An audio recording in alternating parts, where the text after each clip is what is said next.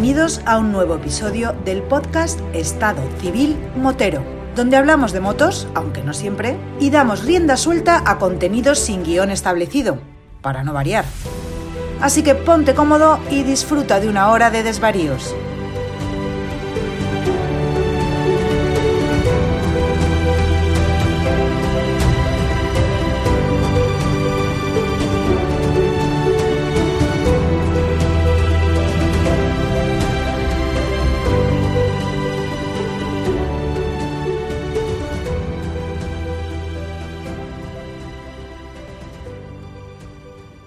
Pasa, chaval? Hola, Vampi. ¿Qué tal estás? ¿Qué tal por mi Armalandia? Bueno, aquí en Sevilla se nos ha adelantado el verano. Estamos oficialmente en primavera, pero parece como si estuviéramos en agosto. Sí, macho, ya que, te voy a contar. Yo hace un momento estaba cambiando también la ropa de invierno a la de verano. Eh, estoy empaquetando toda la ropa de, moto de, de, invierno, aunque ya tenía los forros térmicos quitados.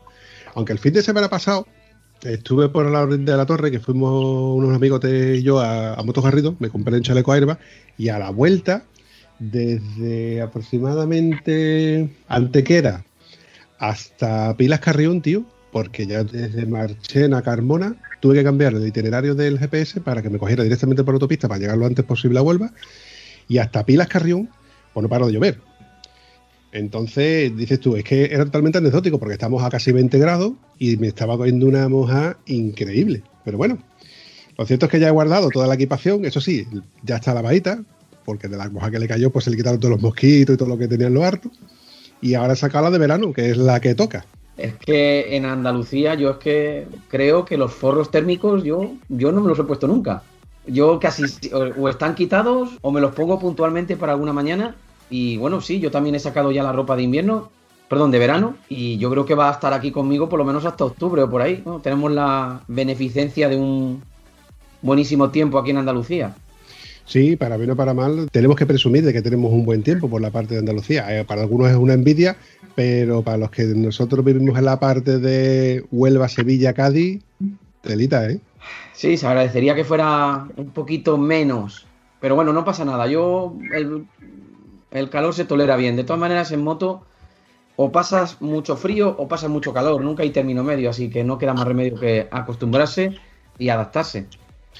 Cierto, y por ahí va a ir la vertiente de la, de la siguiente pregunta.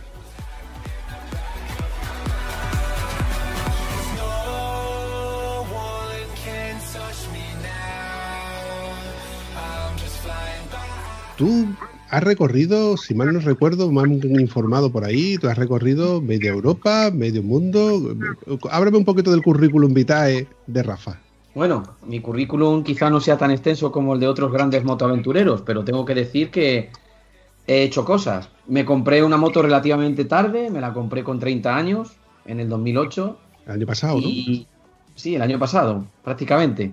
Y con esa misma moto que todavía conservo, me recorrí Europa eh, desde el punto más al sur, que está en Tarifa, hasta el punto más al norte, que está en el Cabo Norte. Durante 40 días, pues recorrí 20 países. No todos los de Europa, pero una gran mayoría de los países, pues hombre, eh, por lo menos de la Europa occidental, sí recorrí. Después, pues nada, en 2016 eh, comencé el proyecto de dar la vuelta al mundo en moto.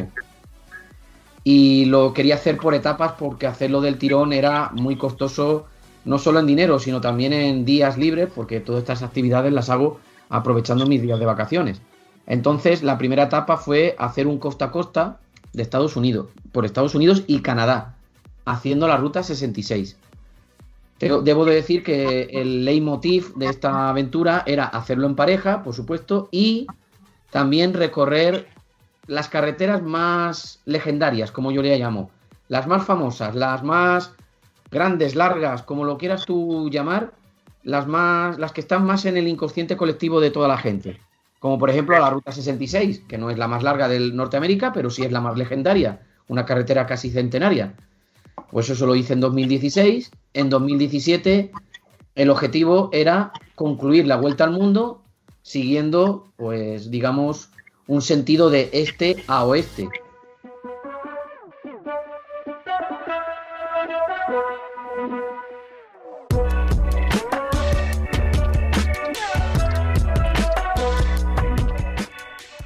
Si empecé en 2016 yendo de Nueva York a Los Ángeles, pasando por Canadá, Chicago y hacer la ruta 66, siguiendo un poco el orden del mapa, pues quería hacer la carretera transiberiana desde Vladivostok hasta San Petersburgo y una vez llegado a San Petersburgo hacer Europa del Este y terminar en España. Si es cierto que le quise hacer un añadido porque me hacía mucha ilusión que era hacer Japón, así que me llevé la moto a Japón y recorrí también el país del sol naciente. Y ese era el proyecto, dos etapas con dos motos diferentes, en Estados Unidos alquilada y en Asia y Europa del Este, pues la mía que había comprado una BMW R 1250, no, 1200 GS. Eso fue en el 2016. La idea era hacerlo en 2016 a 2017. Pero por desgracia tuve dos graves accidentes, uno en Mongolia y otro en Rumanía que casi acaban conmigo y este último fue el que truncó la aventura. Cuando se truncó la aventura me tocó, la moto quedó de siniestro, me tocó ahorrar un poco de dinero, comprarme otra y con esa otra en 2019 inicié la última parte de mi vuelta al mundo, haciendo los países que no pude visitar en 2017 y concluyendo, al menos esa era la idea, concluyendo en el Cabo de Roca, en Portugal, que fue donde empezó la aventura el 1 de mayo del 2016.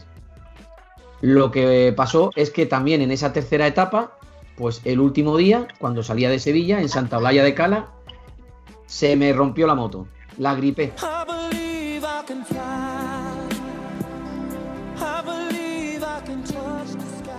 Así que el 2019 y 2020 me los gasté, no solo en dinero, sino en tiempo, de intentar repararla. Y ya, pues 2020, el 22 de agosto, pues tuve ya por fin el honor de terminarlo con Laura, de terminar la vuelta al mundo y hacer esa última etapa. Así que podemos decir que fueron tres etapas largas y, una, y una, un epílogo en 2020.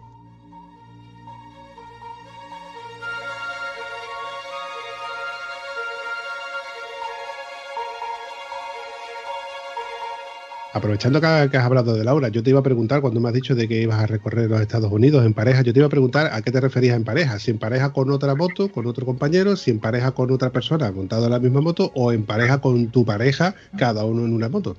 Todo el viaje lo he hecho con la que era antes mi novia, ahora ya no lo es, lo he hecho los dos en la misma moto.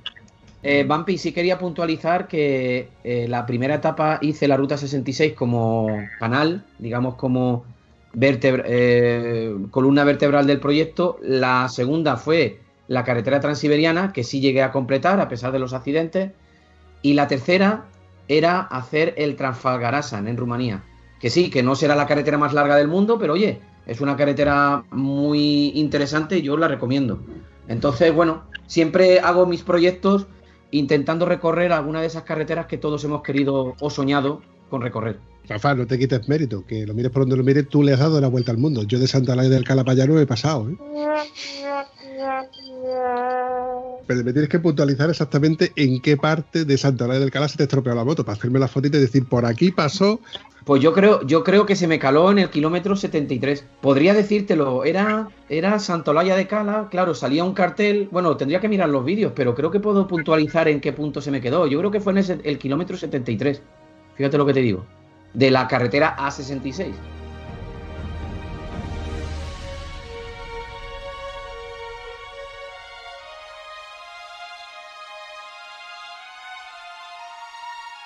Pues cuando me disponía a terminar la tercera etapa de mi vuelta al mundo, cuando estaba en la última etapa de Sevilla hasta el Cabo de Roca, pues da la casualidad que gripé la moto. Y cuando la gripé, pues me tiré con la moto en dique seco por lo menos seis meses, aproximadamente, entre que reunía el dinero para pagar la reparación, entre que reunía también las ganas, ahí vino también una ruptura. Curiosamente, cuando peor estaban las cosas, que encima se mezcló con la pandemia que todos sufrimos, pues me puse a hablar con la que hoy es mi pareja, Laura, por redes sociales, simplemente comentando cosas de la actualidad, de cosas de viajes que ya habíamos comentado en el pasado, de viajes que hace ella, pues a lo mejor le ponía alguna fotito de, pues yo que sé, qué, qué sales, normales, conversaciones normales, pues digamos que se intensificaron más con el encierro, con lo mejor con la sensación de soledad mía, con la sensación un poco de abatimiento, porque es que fíjate, después de haber eh, hecho casi la vuelta al mundo, casi 40.000 kilómetros de aventura y de haber pasado dos graves accidentes, estar a punto de morir de hipotermia, de hambre, y de repente que se te quede en Sevilla, dentro de la provincia, que se te quede la moto tirada, pues te quede tirada y con un importante facturón esperándome para pagar. Pues hombre, yo estaba hecho polvo. Aparte se combina con lo que he dicho antes, la ruptura sentimental, pues yo la verdad es que no estaba para muchas fiestas, pero oye, ahí en cuanto menos te lo esperas, surge la chispa, surge una persona que ya conocía yo de antes, que se llama Laura, y ahí empezó todo. Empezamos a hablar, empezamos a gustarnos, no, no lo voy a negar, y empecé a hablarle, no, ella es muy viajera también, pero y yo también lo soy, pero yo empecé a hablarle del otro, de la otra manera de viajar, la vida nómada que representa los viajes de aventura en moto. Y creo que ella sin querer se fue enganchando y debo de decir que yo no he tenido que ejercer en ella ningún eh, efecto mágico de reconversión. Es que ella fue empezar a hablar de viajes, de lugares emblemáticos que a ella le gustaría ir y que yo he visitado en moto, de que ella ojalá me comentaba, ojalá hubiera estado allí, etcétera. Bueno, pues fue hablarle de eso y al poco la chica ya se había comprado un casco, a la semana siguiente una chaqueta, a la semana siguiente unos guantes. Y sin comerlo ni beberlo, me la encontré, después de estar mucho tiempo viajando solo, me la encontré montada en el asiento de atrás de mi moto, dispuesta a acompañarme en la última etapa de la vuelta al mundo. De Sevilla al Cabo de Roca. Y hombre, fue solamente un día de los casi 150 aproximadamente de viaje, pero para mí fue muy especial por partida doble. No solamente el final de una larga aventura, sino también el hecho de terminarlo con alguien que, que lo vive como tú. Porque ella Mm, sinceramente yo sé que era muy viajera, pero no sabía que si se iba, iba a ser capaz o se iba a atrever de montarse en, mí, eh, en, en la moto, y más teniendo en cuenta los antecedentes que he tenido. No todo el mundo confía después de haberse estrellado contra una vaca y contra un coche. Eso mismo te iba a decir, que después de tu pequeño currículum vitae donde has tenido, bueno, realmente un accidente lo puede tener cualquiera, solamente hace falta salir de casa para tener un accidente fuera de casa y solamente hace falta quedarte en casa para tenerlo dentro de casa. Todos hemos escuchado hablar del típico accidente que, tienes cuando sales del baño, etcétera. Pero claro, eh, el mero hecho de que una persona que no es motera en sí se monte contigo en moto y diga, voy a ver cómo, cómo es esto, en qué consiste esto.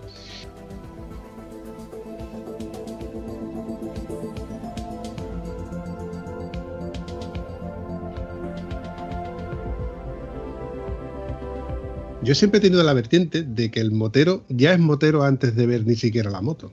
Hay moteros que van paseando el carrito de, compra y ven pasar una moto y se giran para verla pasar. Hay moteros que van en bicicleta y ven pasar una moto y piensan que les gustaría tener una moto. Yo pienso de que ya ahí, ya ahí hay un motero. Y del mismo modo, eh, yo creo que a Laura le llamó la atención el mundo de la moto y si eso lo extrapolamos al mundo de viajar en moto, creo que eso fue el trampolín para eh, montarse en moto, ¿no, Laura? Pues sí, la verdad, que yo soy bastante viajera y al final es una forma diferente de viajar, de ver las cosas.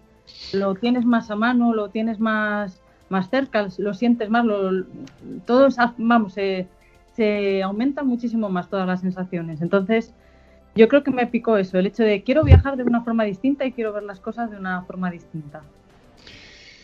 Buenas noches a todo esto, Laura, que no te he hecho las presentaciones como mandan los cánones españoles. Soy mal educado, la verdad es que hay veces que se me van, se me van los bonos modales. Los andaluces los que tenemos.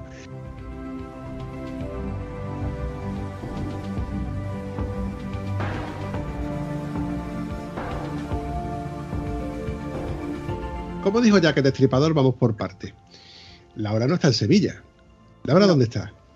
Pues yo estoy pasando frío. Vosotros estáis pasando el calorcito en el sur, pero esto es, vamos, que no ha llegado ni la primavera aquí. Horroroso. Aquí 18 grados, 19, con airecito, fresquito, pijama gordito, sábanas con edredón. Yo he mirado hace un momento el termómetro cuando he levantado las persianas para, porque ya se ha escondido el sol y marcaba 28 grados dentro de casa. ¿Quién lo pillara? ¿Quién lo pillara? Mira, el fin de semana pasada estuve allí en Sevilla y yo me venía de 18 grados en Valladolid, llego allí 40 grados el sábado, digo yo me muero, me, derrito. Y mira que me gusta el calor, ¿eh? pero ese contraste es que horroroso. Es brutal, es brutal. Bueno, no nos has dicho dónde estás exactamente. Em, yo vivo en Peñafiel, es un pueblo que está cerquita de la capital y que tiene un castillo maravilloso y se come súper bien, así que os lo recomiendo. Cuando vengáis para acá, que, lo visitéis. Eh, Rafa, una pregunta muy facilita. ¿Qué pasa? ¿No, te ¿No podía haber usted buscado una que estuviera más cerca? ¿O era una excusa barata para conducir en moto? Uy, uy, uy, lo que ha dicho. Bueno, la verdad es que era una excusa para coger la moto. no, en serio, bueno, así ha surgido. Así ha surgido. Evidentemente, eh, siempre es mejor tirar hacia, hacia personas que tengas cerca de tu entorno. Pero bueno, mi vida, creo que mi vida desde que me fui a la universidad, mi vida es la vida de un nómada. Es que si lo analizo, es que estoy siempre viajando. Así que lo único que hago es continuar con lo que yo seguía haciendo antes.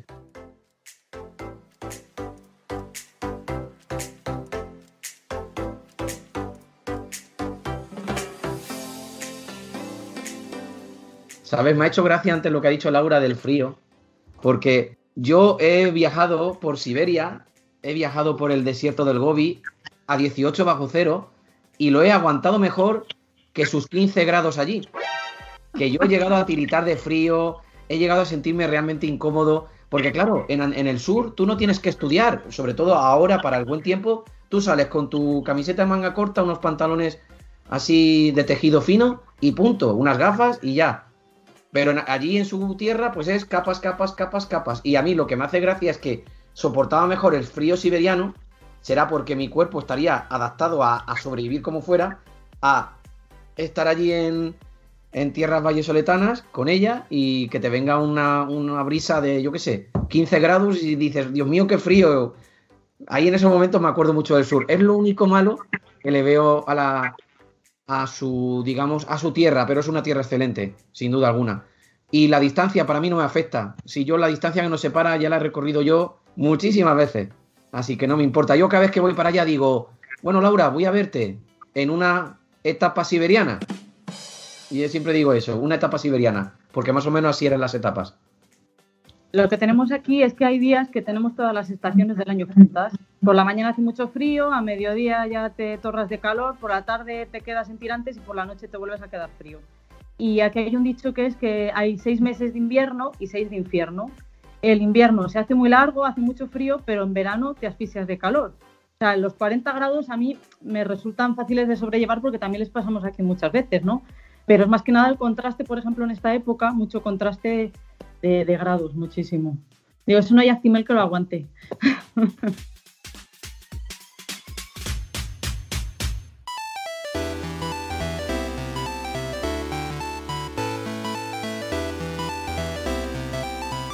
como hemos hablado antes, yo tengo entendido de que tú no eras motera en principio, sino que te has reconvertido en moto. Es que me llama la atención porque cuando he conocido a gente que, se ha montado en moto por primera vez, han dicho, uy, qué incómodo, ¿no? Que aquí se pasa mucho frío, que aquí se pasa mucha calor, que aquí hay muchos mosquitos, todo lo tengo que decir en voz alta porque con el casco no, no se me escucha, que uff para montarte, uff para bajarte. Yo pienso de que tiene que haber algún tipo de romanticismo en la moto que te enganche lo suficiente para seguir montado en moto. Y es lo que a mí me gustaría de que tú intentaras trasladar a todos que nos escuchan, porque para poder montarse en moto te tiene que gustar. Pues mira, la primera asombrada soy yo, porque yo siempre había dicho que yo no iba a tener nunca novio motero, que nunca me iba a juntar con nadie motero, o sea, lo juraba y perjuraba. y mira por dónde, pues el confinamiento pues hizo mucho, la verdad, porque en el confinamiento hemos hablado muchísimo, hablábamos de, todo lo que queríamos viajar, lo que queríamos ver, y yo ya me iba imaginando haciendo esas rutas montada en la moto. Eh, yo veía vídeos, yo me iba interesando cada vez por el mundillo, iba estudiando, iba pues interesándome un poco más, ¿no? Entonces, pues llega un momento que hablando dijimos, pues esto lo tenemos que hacer un día en moto. Pues venga, ¿qué no lo hacemos? ¿A que sí? Y empezamos a, hacer viajes en nuestra mente antes de, siquiera vernos en persona físicamente. Y, luego una vez que ya nos vimos, eh, cuando ya pasó un poco lo del confinamiento, que ya abrieron un poco la mano, pues nos vimos y el primer día que, nos vimos, pues me monté la moto y dije, pues esta es la mía, yo iba súper tranquila, la verdad. Porque para mí era, algo nuevo, ¿no? Pero yo ya como que lo había vivido, yo como que ya me había montado en moto más veces, entonces eh, no tuve ningún tipo de miedo, yo la verdad que siempre he confiado mucho en él, no, yo ya sabía de su currículum y, y, nunca he tenido miedo, la verdad, siempre, yo creo que también la confianza hace mucho, que yo tenga confianza, yo confíe en él y que él vea que yo estoy tranquila. Entonces, pues yo creo que fue todo sobre la marcha, pero muy rápido. O sea, yo ya te digo que yo ya como que había montado moto toda la vida. Y yo antes de ir, yo ya me iba comprando mis cosas. Yo tenía súper claro que iba a montar con él. Entonces, como te ha dicho él, que yo un día me compré el casco, a los 15 días siguientes me compraba la chaqueta y así hasta que, hasta que me cogí todo, la verdad. Y del tiempo que has estado montada en moto, ¿qué ves tú que, crees tú que es, que es algo que tú podrías decir, hostia, pues esto no me no pensaba yo que fuese así, esta parte hasta que no la has vivido, ¿no? Hasta que no la, la has sopesado, me vengo a referir, no sé, a pasar frío en las manos como antes no se pasaba, en los pies como no se pasa hasta que vas realmente en moto, a tu primera mojada, por ejemplo. Pues lo que peor llevé es en verano, que pase, mucho calor, porque es que encima el verano pasado se nos ocurrió ir a Gibraltar con 45 grados a la sombra, yo creo que hacía, no sé, algo exagerado, y yo creía ahí que me moría. Yo llegó un momento que entramos a un servicio, yo necesitaba ir a un servicio, y era incapaz de subirme el pantalón de la moto de lo pegado que lo tenía del sudor. Y yo digo, aquí me da cualquier cosa. Y, y muchísimo calor, luego para esperar en la cola, para entrar en la, en la aduana, yo decía, aquí me recogen, me recogen a cachitos. el calor es lo que peor llevé, la verdad. El frío, pues bueno, al frío te pones más capas, te pones cosas debajo y ya está, no hay problema. La lluvia, pues bueno, tampoco es una cosa que me moleste. Pero el calor ese de verano es el que peor llevo, la verdad.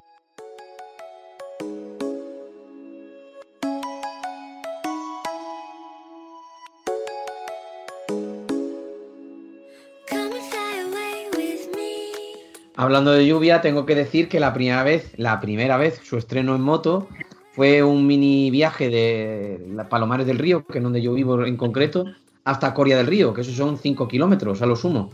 Y cayó una pedazo de lluvia. Íbamos, creo que con chaqueta, guantes de moto y el casco, claro. Pero los pantalones, y los pantalones eran vaqueros normales. Y madre mía, se puso como un pollo. Y fue una presentación, digo, madre, si el primer día se pone ella encharcada, eh, ella no va a querer volver a hacer esto. Pero no, mm, la verdad es que yo siempre he estado muy preocupado de ella, de que estuviera cómoda, que lo pasara bien, porque siempre he pensado que el copiloto es eh, una persona que no maneja nada, ¿no? Que se puede incluso aburrir viajando en moto. Entonces, una de las misiones, por lo menos lo veo así, del que va comandando la moto, pilotándola, es hacerle el viaje lo más llevadero y cómodo posible. Si ahora yo le quiero, digamos, enseñar este mundo y en el primer estreno nos llueve a mares, pues yo ya decía, Buh, esta ya no se va a querer montar, pero al contrario, era la que no se quejaba nada, estaba yo como más quejoso porque ella pudiera pasarlo mal que ella misma. Porque ella decía, bueno, me mojo un poco, no pasa nada, luego en casa me, en casa me seco, si estamos cerca, etcétera. Así que, hombre, otra de las cosas que tengo que destacar de Laura es siempre su actitud positiva ante las incomodidades que por mucho que hagas siempre hay cuando viajas en moto. Siempre hay una pequeña incomodidad, pero bueno, ella es muy positiva ante eso. Es verdad que en Gibraltar, que fue el segundo, quizá el tercero de nuestros pequeños viajes, casi se cuece. Pero bueno, también estaba yo ahí con ella para compartir el momento y lo único que hay que hacer, pues no sé, es comprar más agua, pararse en sombra y, y rezar para que te dejen paso en la frontera, salir lo antes posible de allí.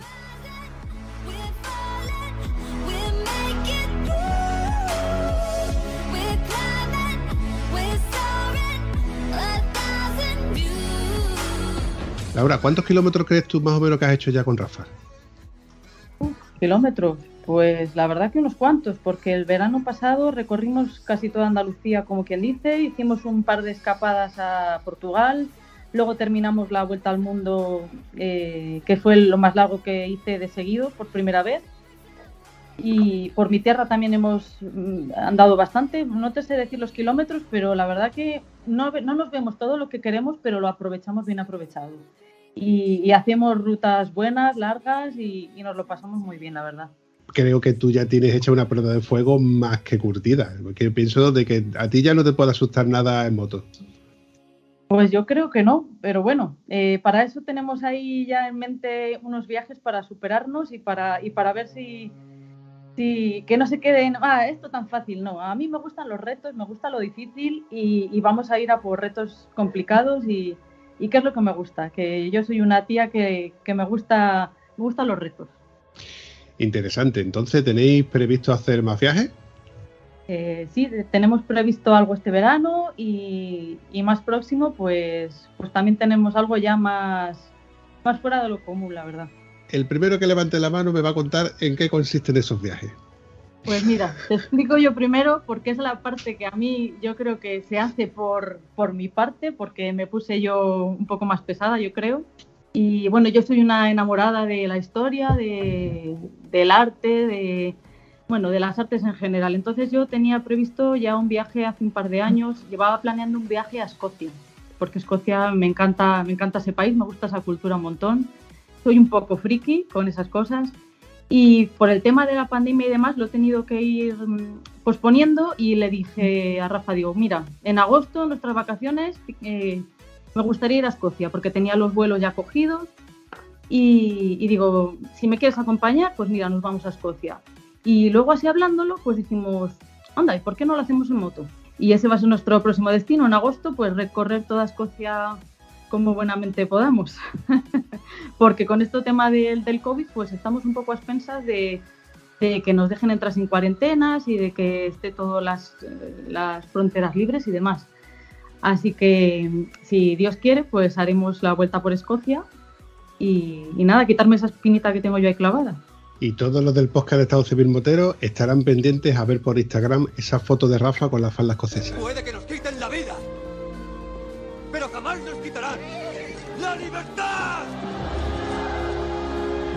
Pues con la falda escocesa no, pero algo sí que nos verán. Hemos preparado alguna cosilla, alguna foto chula por ahí.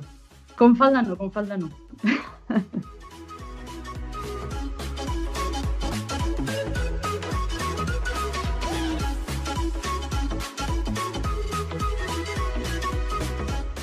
Con falda yo me la voy a hacer, eso seguro, pero ya allí en Escocia.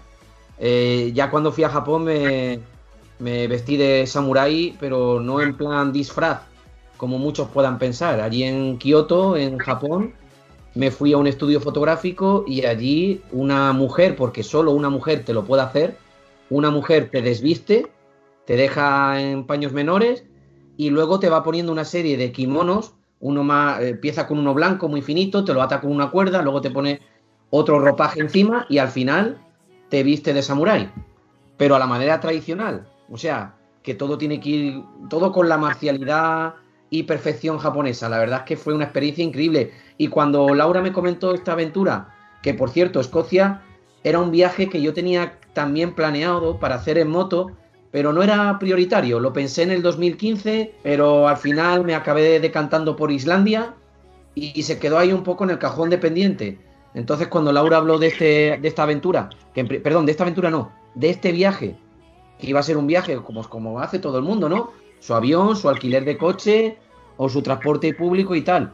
Pues cuando habló de ello, pues bueno, no recuerdo de quién fue la idea, pero salió lo de hacerlo en moto y por supuesto que dije que sí porque Escocia recorrer al moto tiene que ser una experiencia realmente alucinante. No, no lo puedo comparar con nada porque nunca he estado en las Islas Británicas, pero bueno, he estado en el norte de Europa, he estado en Islandia, he visto fotos que ella me ha recomendado, he visto algunas películas, por supuesto, series, y tengo que reconocer que es un país que ya me ha conquistado sin haberlo visitado. Debo de decir que el que más me gusta es Japón, por eso hice ese inciso en el viaje.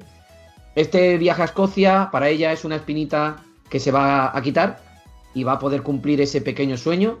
Y para mí, aparte de darle a ella ese gusto, ¿no? También es el hecho de que para mí va a ser una, una manera de probarnos los dos como equipo, para ver cómo funcionamos y cómo nos compenetramos, porque nosotros no solo viajamos, nosotros también lo queremos documentar para nuestra serie de YouTube, queremos hacer, que por cierto, la vuelta al mundo ya está en mi canal de YouTube, en 35 episodios, para que lo quiera visionar. Lo que quiero hacer es seguir viajando de esa manera, grabando y fundiéndome con la gente, porque no me dedico a, hacer, a, ser un mero observador. Yo me gusta cuando voy a los sitios eh, fundirme con la gente, eh, averiguar cosas de su cultura, de su historia, ser uno más y en definitiva empaparme bien de, lo que es viajar, salir, digamos, con los bolsillos vacíos, pero con el espíritu rico.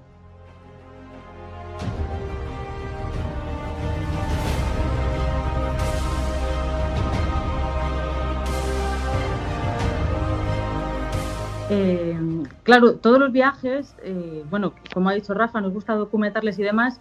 Y bueno, yo ahí también eh, tengo un poco de culpa que le he ido metiendo un poco en la cabeza sobre el tema de Escocia, le he dado mucha tabarra, le he hecho ver Outlander, le, le he contado un montón de batallitas y demás, y él también se ha ido ilusionando un poco con, el proyecto. Porque por, por, eso mismo, yo, vamos, era un loro repetidor. Le tenía metida, la cabeza le tenía a que sí, Rafa. y al final yo creo que sí que le gusta también a él. Tengo que reconocer que, que yo me gusta mucho, ¿cómo decirlo? Por supuesto viajar, me gusta planificar, me gusta, soy también algo más friki quizá de, de me, gusta el típico, me gusta ir a los típicos sitios donde no se puede llegar, porque lo bueno de las cosas que, que tiene la moto es que podéis ir a esos sitios donde es imposible llegar de otra manera, o andando o en moto. Y yo tengo el privilegio de haber estado pues realmente en el punto más al sur de Europa, en el punto más al norte, he estado en los cuatro puntos cardinales de Europa y de eso no hubiera podido hacerlo si no hubiera sido con una moto. Entonces, el viajar de esta manera, pues es una cosa que a mí me, motiva. No soy tan amante como ella a lo mejor de las artes, pero reconozco que, bueno, que va a añadir Laura un punto muy importante a la aventura. Yo añadiré el mío, que es las curiosidades geográficas, que si el punto más al norte, el punto más al sur, que si aquí es el valle más profundo y cosas de esas, pero bueno, creo que puede salir una, una mezcla de esos estilos de viajeros, ¿no? Del viajero nómada y del viajero a lo mejor más estudioso, ¿no? Porque ella, tengo que reconocer que yo tengo un entusiasmo alto, pero es que ella me gana, ella me gana. Entonces, lo, ante una persona así, lo único que puedes hacer es dinamizarte tú más. La verdad que nos compenetramos muy bien en ese sentido, porque yo soy doña planificación, él es más espontáneo, yo soy más, mmm, yo qué sé, pues eso mismo, yo soy más de, eh, del arte, de, de, documentar mucho las cosas, de llevarlo todo a milímetro, y él como que muchas cosas le gusta también enterarse sobre la marcha de las cosas, yo soy a lo mejor más nerviosa, él es más tranquilo, o sea, nos compenetramos bien en eso, yo creo que eso es importante también, eh, compenetrarte con tu pareja y que y que cada uno aporte su, su, granito. Yo tengo que decir que en realidad soy muy, muy nervioso, quizá más nervioso que ella, pero lo que pasa es que tengo que decir, eh, que de un tiempo a esta parte el, el, hecho de dar la vuelta a Europa y luego dar la vuelta al mundo a mí me ha, me ha cambiado mucho.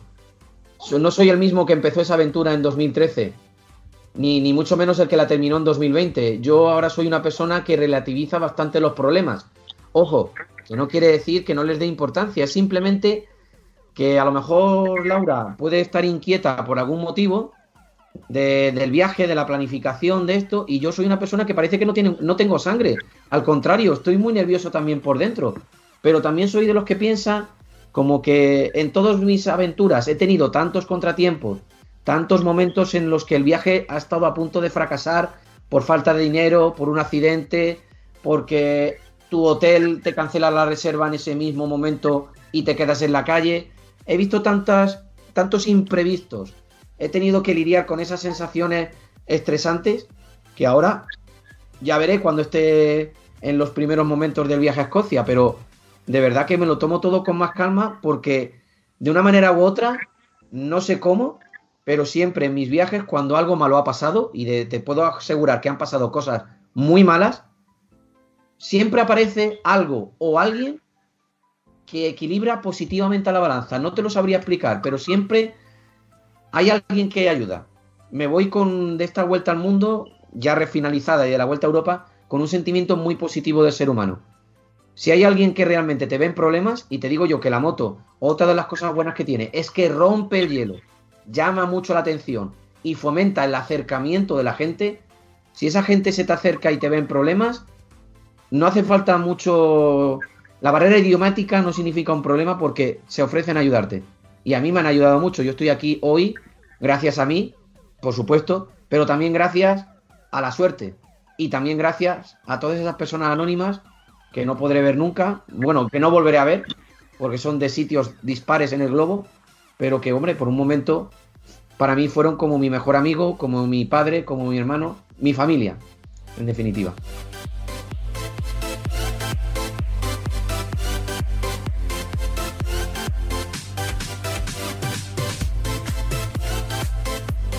Una pregunta fácil, Laura. ¿La tortilla con cebolla o sin cebolla?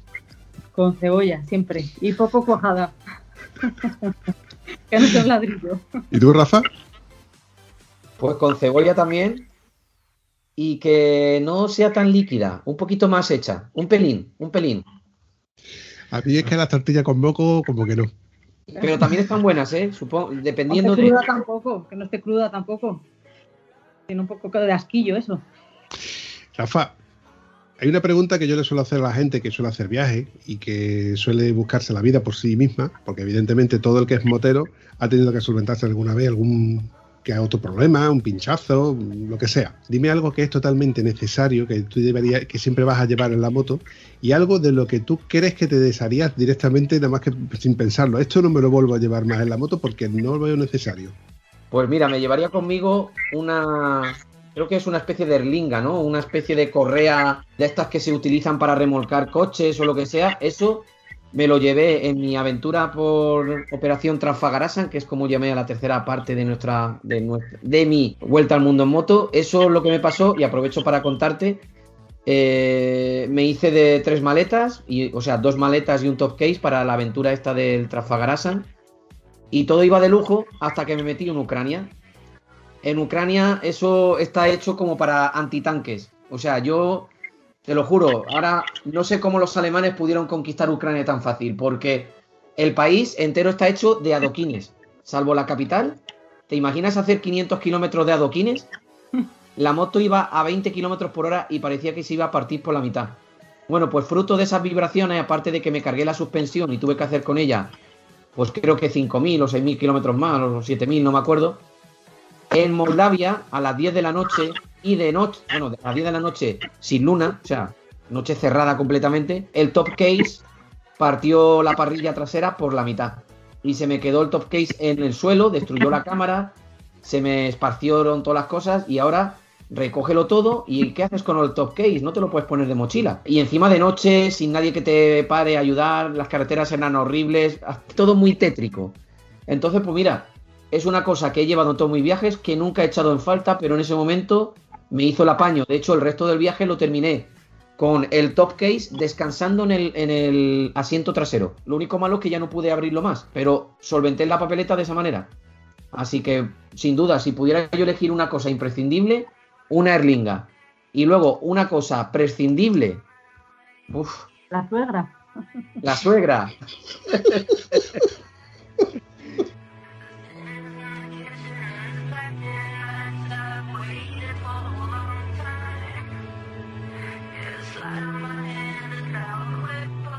La verdad es que la su- el- nunca he contemplado viajar con la suegra, pero escucha, y esto también aprovecho para contártelo. En Estados Unidos, cuando hice la ruta 66, vi no a una, sino a cuatro parejas que hacían su viaje de novios y imagínate, su coche con la frase Get Married, las latas, etcétera, su coche todo perfectamente pertrechado, pero iba el novio, la novia y la suegra. Pero que me estás container. Los viajes de novios allí se hacen con tres personas.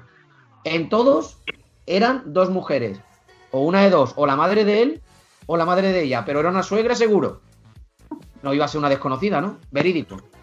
Me llama la atención porque eh, Estados Unidos es uno de esos países donde las parejas se casan y recasan lo menos tres o cuatro veces, ¿no? Se divorcian tres o cuatro veces, se vuelven a casar tres o cuatro veces. Ahí tienes el porqué. Repetir esa tortura donde tú te vas a casar y encima te vas a llevar tu suegra de viaje, etcétera. Eh, eh, De viaje de novios, Dios mío, de viaje de novios, que eso es más sangrante. Conmigo iba la más.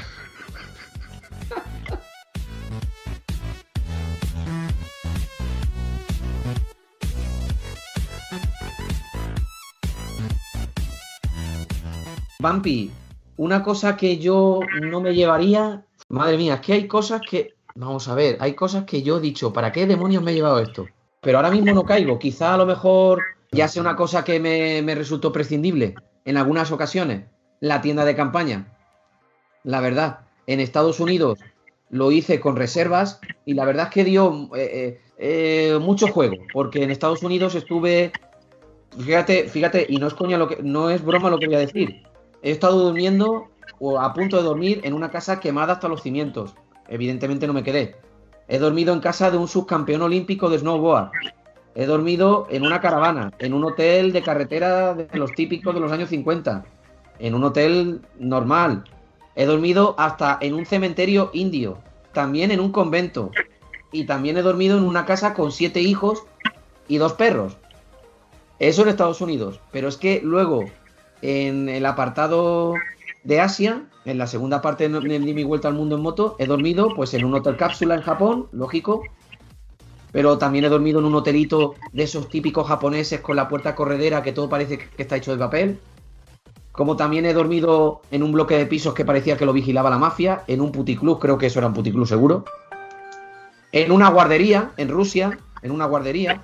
Y, de y te tengo que decir que de todos esos he acampado, también he tenido mis momentos de camping. Pero, por ejemplo, en Estados Unidos apenas fueron dos. Y en Asia, cruzar Siberia en verano con todo el permafrost derretido que hace que todo el terreno alrededor de la carretera esté como esponjoso, como embarrado. Digo, ¿para qué me he llevado a la tienda de campaña, Dios mío? Pero si es que no hay donde clavarla. Quizá en, en Mongolia es más desértico, ahí en la tienda de campaña hubiera dado mucho juego, pero a 18 grados bajo cero, lo que quieres es irte a un sitio cubierto por lo menos. Eh, digamos que me lleva a la tienda de campaña siempre en mala época, porque en Estados Unidos hacía un, calor del demonio, que lo que quieres es aire acondicionado, y en Asia, Mongolia, Siberia y tal, aunque no hacía el super frío, porque esto lo hice yo en agosto-septiembre, aunque no hacía el super frío que luego viene, sí es verdad que ya empezaba a hacer fresquito. Bueno, pero en nuestra, nuestro paseo por Escocia sí que la vamos a llevar, porque uno de los atractivos de, Escocia es que la, acampada es libre y puedes plantar la tienda de campaña donde quieras y eso de despertarte y ver un arroyo, ver las montañas y, tal, eso tiene que ser, vamos, para mí es emocionante. Más que dormir en cualquier hotel con cualquier tipo de cama blandita, es que eso me da igual. O sea, despertar ahí, amanecer viendo todo eso, o sea, que ahí sí que va a ser necesaria.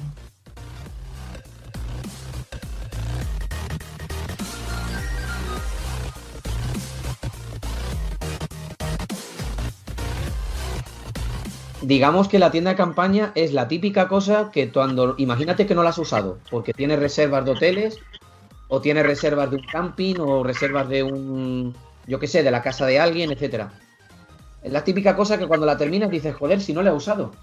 Pero siempre hay que tenerla, porque me acuerdo que en el viaje a Mongolia, mi, mi antigua pareja me quitó la tienda de campaña por aligerar peso, ya que me iba a encontrar con unas etapas por arena muy complicadas y la verdad es que cuando me caía, me tenía que levantar, me caía, me levantaba, me caí por lo menos 12 veces en un día, recorrí creo que 50 kilómetros en, una jornada maratoniana de 14 horas en moto. Cuando estás ahí en mitad de alguna caída y no puedes levantar la moto, lo que te apetece es decir, venga, pues aquí planto la tienda y ya mañana Dios dirá. Pero no era posible, había que seguir para adelante, levantarla y terminar la etapa según el programa. Rafa, me, has contado de que al principio, el, principio de, esta vuelta al mundo en moto la hiciste con una 1200 GS de aire, ¿no? No, eh, LC. Esa me la compré en 2015. La verdad es que fue una moto que me compré con mucha ilusión porque eh, la vuelta a Europa, se me olvidó decirlo, que lo hice con una Yamaha Diversion XJ600 del 98. Una moto muy buena, muy versátil, dura como una roca. De hecho, no me dio ningún solo problema en 40 días y eso que nos llovió, jornadas maratonianas de más de 10 horas en moto y no dio ningún, nunca ningún problema, pero fui consciente de que me quedaba un poco corta para llevar a dos personas y el equipaje de dos personas. Y más en una aventura como la de Asia, que si hubiera salido todo perfecto hubieran sido unos 83 días de viaje. Entonces, meter la equipaje de dos personas durante 83 días en una Yamaha Diversión no iba a caber. Entonces me compré la Adventure, modelo Adventure muy pesado. Si es verdad que mucha gente critica que fuera muy pesado, pero yo creo que era imprescindible tener una moto así. Para mí ha sido la mejor moto que he tenido por autonomía, por resistencia, por decir, por polivalencia, por decir, oye, está lloviendo, ni me preocupo. Que hace aire, ni me preocupo. Una moto con la que yo estaba súper tranquilo. Si es verdad que cuando se caía era muy costosa de levantar, pero bueno, para eso también me formé, hice cursos para intentar dominar esa bestia tan grande, sobre todo en terrenos como de off-road, como con arena, tierra, grava, etcétera. Que no quiere decir que me, no me cayera porque me caí y muchas veces, pero bueno, no, los viajes en moto no son más que una metáfora de la vida, ¿no? En la vida te vas a caer un montón de veces, la diferencia está en que te levantes y sigues adelante.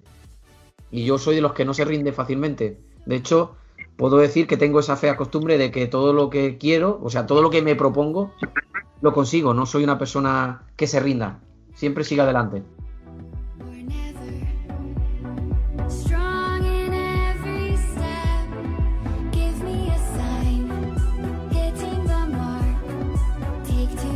Y cuando tienes el accidente con la moto, eh, ¿qué otra moto se te ocurre comprarte? La moto que me compré después del accidente en Rumanía, porque quedó siniestro total, pues es la que estoy usando actualmente y la que creo que voy a usar en futuros viajes con Laura, que es la BMW R1150 GS. Sigo con la misma marca y con más o menos el mismo modelo, pero más antiguo. Un modelo desprovisto de electrónica que me ha dicho mucha gente y también comparto que va a ser susceptible de que la pueda arreglar casi cualquier persona en casi cualquier país del mundo. No como la que yo me compré, que era una refrigerada por líquido, último modelo, que encima todavía estaba en garantía y claro, la garantía, aunque estuvieras en Rusia, había que respetarla. Y ahora resulta que en Siberia hay dos concesionarios de BMW. En fin, se mostraron muchos problemas. Una moto nueva, por supuesto, funciona mejor que una antigua. Pero claro, la electrónica, estuvo muy comprometida durante mucho tiempo del viaje. Date cuenta, Vampi, que cuando yo choqué contra la vaca en Mongolia, la moto se quedó en, modo emergencia. Para el que no lo sepa, en modo emergencia en las últimas motos de BMW es un modo en el que la moto baja su caballaje a la mitad y que en cualquier momento puede no arrancar más. Digamos que la moto es como un último estertor que te da para ir al concesionario, pero claro, el concesionario más próximo lo tenía a 2.500 kilómetros. Entonces yo tuve que atravesar el desierto del Minigobi desde Ulan Bator hasta Novosibirsk, que creo que son 2.500 kilómetros, con la moto que pesaba 300 kilos con 60 caballos. Y métete por arenas, charcos, arenas, bueno, movedizas no, perdón, pero sí es verdad que crucé muchas veces lo que parecía un banco de arena normal y luego resulta que debajo tenía agua. Eh, peligroso, cuando menos peligroso, me costó bastante. Pero tengo que reconocer que las motos electrónicas, esa moto electrónica aguantó hasta el golpe en Rumanía como una campeona. Pero también es cierto que estuve en ese viaje muy pendiente de la garantía, la maldita garantía, eh, él me arrancará o no me arrancará todos los días preocupado por eso. Por eso cuando me quise comprar una segunda moto para hacer la tercera y última parte de mi aventura, me compré la 1150 porque está carente de electrónica y en cualquier momento me la puede arreglar alguien. Y si no me la arregla nadie, pues mira, siempre queda la opción ya como último recurso de vender la moto o dejarla allí y volverte a casa y esperar mejores tiempos para retomar una aventura, porque en Mongolia tuve muchas ganas de abandonar. No soy tonto, a nadie le gusta eh, meterse en una carretera en Siberia con hielo, con nieve, con 5 grados bajo cero, con la moto haciéndote trompos eh, haciéndote derrapes, que casi te estrellas con varios, me estrello con varios camiones. A nadie le gusta eso, entonces a lo mejor con una moto más antigua o con, no sé, con más días de viaje por delante, a lo mejor si me hubiera dicho, venga, pues lo dejo y otro año lo como, lo, lo retomo, perdón. Pero no, quise continuar hasta el final. Y bueno, casi me sale, si no llega a ser por el accidente en Rumanía.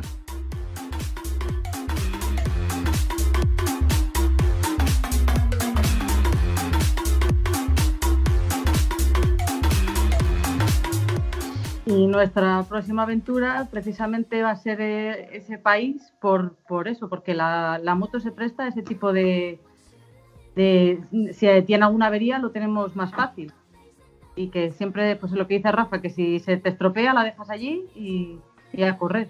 Cuando me has estado hablando de, de Bator, de Mongolia, eh, he rememorado un, par de episodios de, los primeros que teníamos en el, podcast de Estado Civil donde teníamos a mi buen amigo Víctor Olmedo, desde aquí le mando un saludo, y a Carlos Permuy, que es el omnipotente señor todopoderoso del, foro de BMW Motos, Cuando ellos hicieron ese recorrido desde España, Mongolia y vuelta con dos BMW R1200 GS Adventure. Me vino a la mente de lo, lo, mismo que tú me estabas comentando. Ellos la pasaron canuta la pasaron canuta. De hecho, recuerdo haber visto algún que otro vídeo y fotos donde las tuvieron que remolcar porque eran bichos muy grandes, eran motos muy, muy grandes, muy pesadas. Iban con siete semanas para poder hacer todo ese viaje. Y de hecho, está constatado en uno de, sus vídeos sobre la kilometrada, el, desgaste de neumáticos, etcétera. Pero claro, iban un poco a, a, contrarreloj. Fue el viaje de su vida, evidentemente fue el viaje de su vida. Y de hecho, él lo ha rememorado muchas veces, como que lo repetiría porque le quedaron cosas por hacer, cosas por ver. Es una cosa que, cuando uno lo transmite y te lo cuenta, se te llena la retina en la mente de cómo sería aquello. Luego cuando lo ves en imágenes, pues dices tú, joder, macho, esto es para, para ir a verlo, no para que me lo cuenten. Debo decir que yo también tengo esa sensación. Mongolia es un país en el que estuve, por desgracia, un mes por causa del accidente, intentando que el seguro nos rescatara la moto, que nos la deja, que sacarnos de allí. Al final lo tuve que hacer yo con un mecánico alemán que me ayudó muchísimo a reparar, a hacerle un remiendo a la moto, porque del accidente con la vaca lo único que pasó es que aparte que se destruyó toda la parte de adelante, lógicamente, se rompió uno de los radiadores. Entonces me hizo un puente y ya con eso pude hacer el viaje.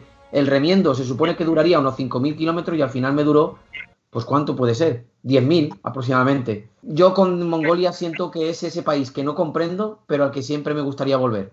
Porque es un país, creo que es el país de la aventura. De hecho, yo le he dicho a Laura que si algún día me gustaría volver porque siento que estoy en deuda. Me ayudó mucha gente y me gustaría volver a encontrarme con ella. Es un país realmente bello. No, no se puede plasmar toda la belleza de Mongolia ni de ningún país que por el que pases con un vídeo. Hay que vivirlo. Y desde aquí animo a toda la gente a que lo viva. En la primera serie de vídeos que se ve ahí Juan McGregor y a Charlie Bookman dando la vuelta al mundo en moto, que hablan de Mongolia, de cuando estuvieron en Rusia, etcétera. Claro, también es verdad que ellos tienen ese humor inglés donde tú lo ves y dices tú, ¿se están riendo o no se están riendo? ¿Cómo lo están contando? Nosotros lo contaríamos con otra con otro salero. Los, españoles somos así de saladitos. Pero sí que es verdad que te queda la retina de cómo era la antigua Rusia, cómo era, eh, cómo es aquello que son esplanadas gigantescas de kilometraje increíble, de, donde no te encuentras a nadie y al que te encuentras te encuentras a un crío que está pasando y resulta de que dices tú que no tiene ni dónde esconderse, pero te saca un móvil del bolsillo. Como yo le llamo, el Mongolian Style.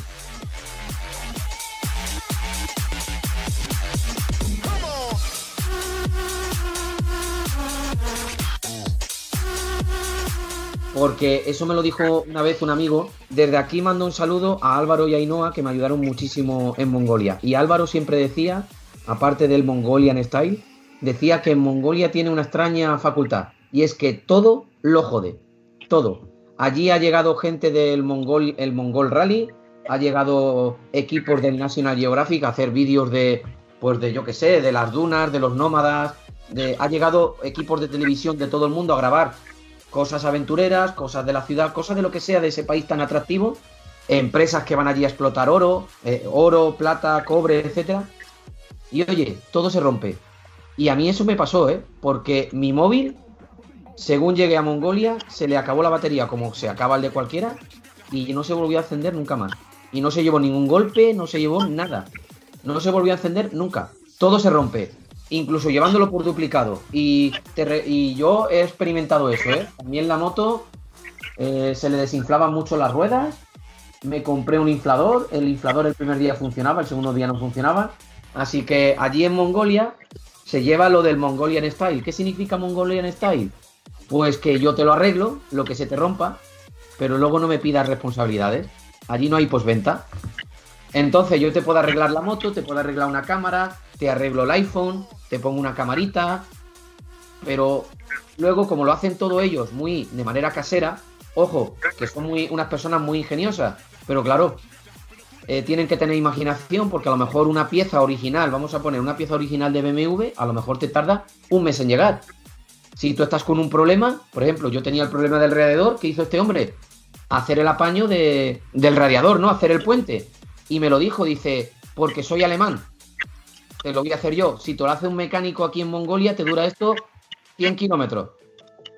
¿Por qué? No, ¿Qué quiere decir eso? Porque son quizás más improvisadores, más chapuceros y a lo mejor la calidad de lo que te ponen o que te lo arreglan, pues no es la buena, no dura, pero no tienes más remedio que aceptarlo porque ¿a quién vas a reclamar? Allí no hay garantías ni servicio por venta de nada.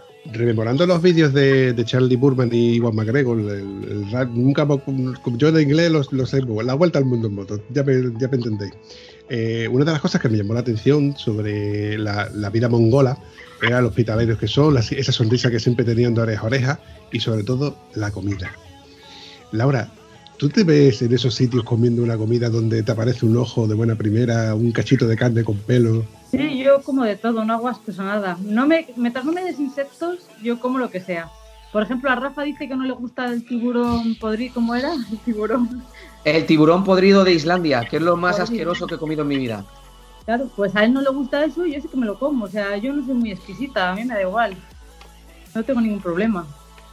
No, si la idea de probar cosas nuevas, yo estoy abierto a ello. Lo que, lo que pasa es que como visualmente me llamaba la atención, pues a ver, si te pones a pensarlo en, épocas de posguerra, te comes lo que haya, no te puedes poner exquisitos en, comer, bueno, comer y beber, no vamos a tampoco a escatimar en recursos, ¿no? Pero no sé, me llamaba un poco la atención y a ver, no, te lanzo la pregunta como si fuera un reto realmente, pero yo me pongo en tu lugar y evidentemente paso hambre un par de días y al tercero ya me lo como porque no me queda más, remedio. No, yo soy una mujer todoterreno. Me puedes ver que voy siempre con mis taconcitos, mi pelo, tal y cual, pero luego soy más burra que un arado. Entonces, yo soy capaz de amoldarme a todas las situaciones, de comer lo que sea, vamos, no le hago ascos a nada. Y además, en cada país que vayas, lo bueno es pues probar lo, lo típico de cada país, ¿no? y, no hacer ascos, todo lo contrario, porque al final también a ellos pues es orgullo, ¿no? Que, que comas algo que te hacen ellos o que, o que sea de ellos.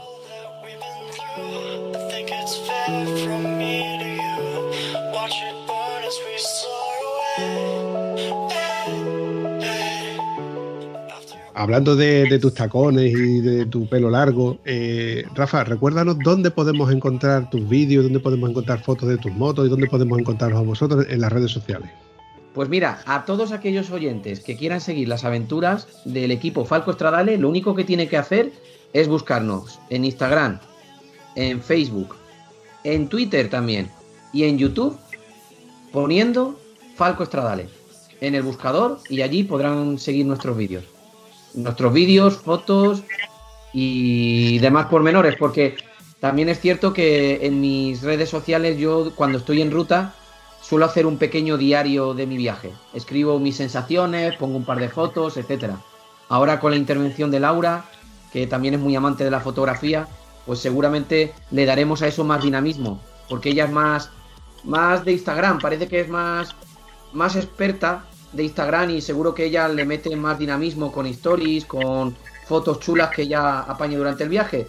Y yo pues me dedicaré pues a hacer vídeos para a posteriori del viaje sacar la serie editada en la aventura que hagamos. Y en Facebook suelo, suelo volcar pues mis sensaciones durante el viaje, a lo mejor si no diariamente, cada dos días voy escribiendo lo que me va, lo que voy sintiendo en mi aventura.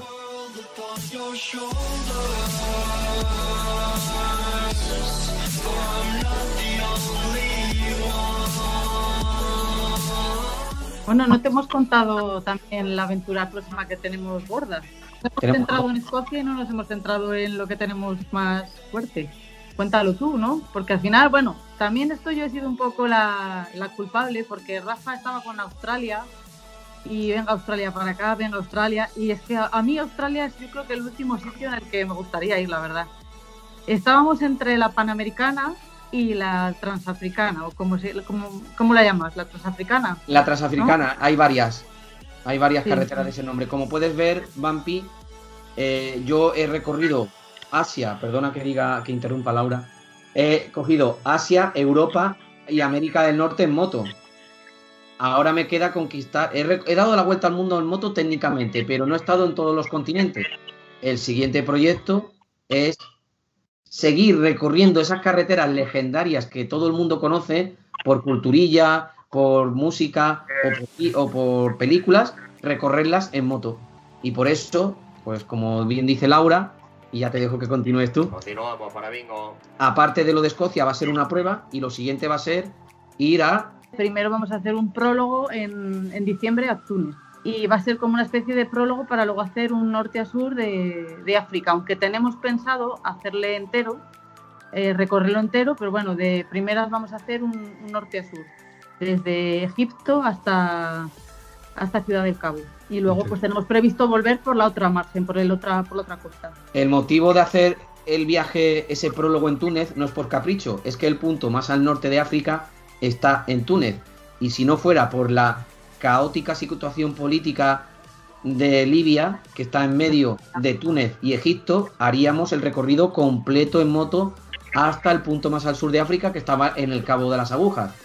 Como por desgracia no podemos pasar por Libia porque es extremadamente peligroso, llevaremos la moto, haremos un prólogo y a continuación, quizá para verano del 2022 o para finales del 2022, nuestra idea es mandar la moto a Egipto, que ya tengo un poco de experiencia mandando motos por ahí, y, como bien ha dicho Laura, de Egipto coger la transafricana, siempre vertebrando esto en carreteras legendarias, bajar la transafricana hasta Sudáfrica y después volver a España por la vertiente atlántica. Eso como proyecto más inmediato, a corto plazo.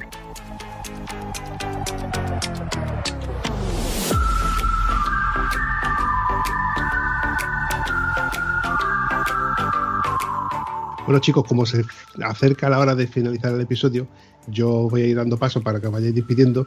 Quiero dar, mandar pues desde aquí un saludo a todos los oyentes, simplemente lanzar un mensaje a todas esas parejas que pues que está uno de los miembros que le gusta mucho la moto y otro a lo mejor no está tan convencido, pues quiero animarles. Quiero animarles porque no hay nada más bonito que compartir una afición con tu pareja y encima eh, viajar descubriéndolo, ¿no? Eh, los viajes de aventura en moto tienen un poco de gran hermano, todo se vive muy intensamente, lo negativo es muy negativo y lo positivo es muy positivo, pero en una vuelta al mundo como la que yo he finalizado recientemente, lo que aprendes es a quedarte siempre con lo positivo. Por eso quiero lanzar este mensaje a la audiencia y decirles que se animen a descubrir el mundo en moto y escriban su propia historia. Pues nada, Vampi, que encantada de haber estado aquí contigo y nada, animar a la gente que viaje, que se quite los miedos, que, yo al principio creía que esto no era para mí y, fue probarlo y vamos, no lo cambiaría por nada del mundo porque además de estar más unido a tu pareja, pues se vive todo de una forma diferente. Eh, al final es viajar, yo animo a la gente que viaje, que solo se vive una vez, hay que disfrutar, hay que conocer mundo, hay que conocer otras culturas y no hay que quedarse con lo que tenemos en el día a día y hay que, hay que abrir un poco la mente y disfrutar, y disfrutar un montón y, vivir. Es lo que hay que hacer, que la vida son dos días. Yo quiero aprovechar la ocasión para despedirme de la audiencia. Desde aquí ha sido un placer, Vampi, compartir este espacio contigo. Y solo quiero lanzar un mensaje a toda esa gente que nos está escuchando para animarles a que salga de esa burbuja de confort, que se animen a descubrir el mundo y sobre todo que piensen que no viajar en moto es maravilloso. Yo creo que es lo mejor que he hecho en mi vida y poder compartirlo con alguien es algo súper especial. Así que animo a la audiencia a que lo haga. Pero no hace falta irse a Mongolia para vivir grandes aventuras. A veces la mejor aventura está a la vuelta de la esquina y todos los grandes viajes empiezan siempre con lo mismo, con un sí. Así que desde aquí quiero dar pues un empujón a la audiencia para que se anime, porque es verdad que da mucho miedo la incertidumbre, qué pasará mañana, si podré hacer esto, no llegaré a hacer lo otro, pero eso es precisamente lo, lo que engancha de esto, que cada día es diferente y que ser nómada del siglo XXI es algo que mola. Para mí, como siempre, ha sido un placer y os mando un abrazo desde aquí. Gracias. Hasta luego. Adiós.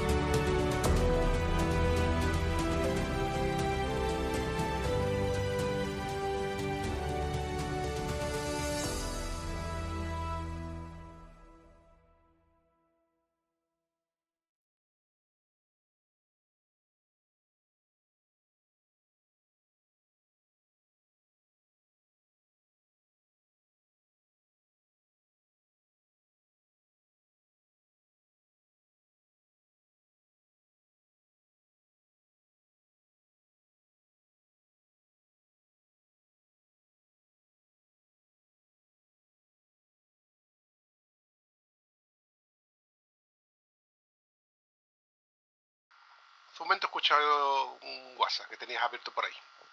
Sí, eso es verdad. Ya está silenciado. Escúchame, ya llega tarde, ¿eh? lo de comer hay que comer antes de grabar. Ah, sí, no, estaba comiéndome unos goblins para relajarme un poco. Y creía que iba a sonar eso de, del sonido de la llamada. Estaba yo en el salón esperando. Digo, bueno, ya sonará, pero no lo he escuchado, de verdad. No, no te preocupes. Yo normalmente solo, como ya habíamos quedado solo a las nueve y media, digo, si solo a las nueve y media luego no, esta gente no contestan, pues ya les pego yo un toque por, por WhatsApp. Lo de, escúchame, yo he grabado con gente que estaba sin camiseta. O sea, que si tú Joder. quieres grabar sin camiseta, ya es cuenta tuya. No, no, no, no. No quería cambiarme por otra, pero vamos, da igual. Que eh, al fin y al cabo, los podcasts, el, el formato es audio siempre. Entonces, no, Siempre no, no importa el aspecto físico, digamos. No. Mm. Para nada. Hombre, si, si importara el, efecto, el aspecto físico, yo no hacía podcast. No, hombre. Ahí lo dejo. Como dijo Gallego ya que del... me van las palabras, coño. Ay, ay, no me acuerdo el nombre. No te preocupes, que esta parte la está- eh, pues, eh, ¿Tú ves, ves tú lo bueno que es luego que el vampi corta y recorta? No, ma- eh, joder, creo que se llama Borja. Ainhoa era la novia. Y el otro, joder, ahora no me acuerdo. Bueno, da igual. Ese chaval me dijo una cosa. Álvaro, Álvaro. exacto. Álvaro, Álvaro y Ainhoa. Bueno, pues Álvaro. Retoma, retoma, retoma. Desde aquí Desde- mando un saludo. Voy a, voy a enlazar con una pregunta que le voy a hacer a Laura. Ay, qué seria está.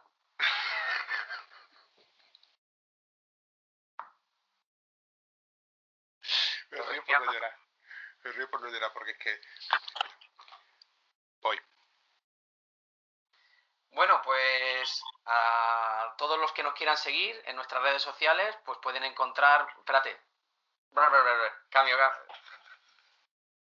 Corta, corta. No, mira. A Corto y todos- empalmo, corto y empalmo, corto y empalmo. Exacto. Yo no me dedico a editar audio, pero sí edito muchos vídeos y no veas. Yo me lo hago todo. Vídeos, bueno, y también con la intervención de Laura. Vídeos, música. Yo con tartas de manzana, ¿eh? O sea, yo también me lo hago todo. Sí, claro. ¿Qué remedio? Claro, qué remedio. Aquí ya hago un punto y voy a hacer un final. Tú sabes que acabo de caer en la cuenta cuando has dicho Falco Stradale. Llevo un rato pensando. Yo esta historia de un accidente, un alemán, la uno contra una vaca, esto lo he escuchado yo en viajes en moto. Sí, he intervenido en el, en el podcast de Roberto, Roberto. ¿no? No, Naveiras. Roberto Naveira, claro. Y cuando has dicho Falco Ok. Stradale, y mira por dónde me encuentro con Falco Stradale. ¡Ja! ¡Qué bueno! Sí, con ese que ha atravesado la, ha dado la vuelta al mundo, a pesar de lo mucho que se pierde y de todas las clases de anécdotas graciosas, eh, gañanerías, como le llamo yo, porque es que me pasa de todo. Me pasan cosas malas, pero superan con creces las cosas buenas y graciosas que me pasan. Porque a mí, pues ya te he dicho, desde dormir en un cementerio indio a que en Las Vegas líe un, un lío enorme porque la máquina no me da, no me deja jugar y luego es que estaba metiendo la tarjeta del hotel. ¿Cómo va a funcionar con la tarjeta del hotel? Eso combinado con, con momentos en Japón de ir a intentar abrazar a alguien cuando allí no, no quieren el contacto físico, etcétera, pues hace pues eso, que en cada aventura o en cada etapa de mi aventura siempre haya algo que destacar. Siempre. Rafa, Falco Stradale. Mira que por dónde yo pensaba de que estoy entrevistando al, al señor Falco no, no, no- no se me hubiera ocurrido cuando yo le dije que sí eh, a, esta, a esta conversación. En fin, me lo he pasado muy bien. eh, yo creo que vosotros también lo habéis pasado muy bien. Y con esto voy. la- esta finalización ha quedado fatal. En fin, chavales, yo creo que va siendo hora de ir finalizando este episodio, que normalmente suelo decir que hago episodios de una hora para ir lavando la moto, lavando el coche, sacar al perro, eh, dormir a los niños. Así que yo creo que ha sido... Oh, otra vez, macho. Ay.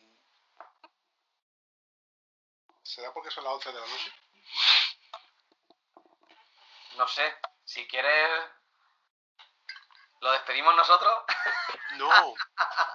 no, hombre, el- No, es que, es que me ha salido hasta redundante, demasiado... cargado, ¿no? Recargado. Sí, demasiado recargado, demasiado recargado. bonito queda, macho. Eh, eh, eh, ¿qué, qué, qué palabrería tiene? ¿Así tú no te vas a llevar la labrita de monte? No, la labia. Me tenías que haber dejado despedirme a mí primero, porque me, encima iba a decir algo parecido. Bueno, que no, que lo diga ella, que lo diga Es muy ella. fácil. Eh, ¿Te acuerdas que te he dicho yo de que eso le pego yo? El vampi es el que corta, que aquí corta y corta y corta y corta. No te No, dilo preocupes. tú, Laura. Dilo tú, a mí no me importa. Iba a decir, iba a decir algo parecido, que... Venga, que cógete, gente- coge, coge aire y Un suelta. momento, un momento. Vale. Solo una cosa. ¿Vale? Si eso podemos hacer que ella se despida más poéticamente, ¿no? O románticamente. Y yo me despido diciendo que, yo qué sé, que nos sigan en redes sociales. Y ya está. Es que iba a decir eso y se me ha... ya no sé qué decir. Ya te has quedado. Es que, es que esto, esta era a lo que vengo a referirme, ¿eh? para que, os, para que os, os tranquilicéis. Es que esta es una de las razones por las que no me gusta tener un guion establecido sobre lo que hay que decir en el minuto tal, a partir de aquí, no sé cuánto. No, porque se pierde la espontaneidad. Entonces, a mí me gusta que cada uno suelte las cosas tal y como las va soltando. Luego a mí me salen las mierdas que me salen de la cabeza, como tú, que me aturullo o no me aturullo, o, o nos reímos o no nos reímos. Hay veces que me salen episodios muy serios y otras veces que, que- que- que no paramos de reírnos. Pero por eso, por, por eso mismo, porque es porque uno suelta la espontaneidad de cada uno en el momento en el que está. Entonces, decir, no, ahora tú tienes que decir esto y hay que soltar esta palabra, pierde uno la espontaneidad y cada uno tiene que, sol- se- tiene que ser como ser y soltar las cosas como son. Y ahora es cuando Laura le dice, Eso no es espontaneidad ya. Te Eso es una trampa, no, te prometo que no miro. eso es una trampa en toda regla. Mm, eh, estás ay, Más unido a tu pareja. eso. Así que nada, os animamos a que nos sigáis en las redes sociales y que estéis atentos a... a... Ahora te he cortado yo a ti. ¡Qué puñaladita te ha dado, Rafa! La Hay que ver. terrible. Me ha sacado los colores. Pues venga, acábalo tú. Me ha sacado los colores. Bueno, y, eh, en- y ya está. Y ya, bueno, ya. eh, Ay, ya me ha salido mal lo último. No te preocupes, que a Rafa Costradale le pego yo el corte y ya le meto la música. Y bueno, digo lo siguiente.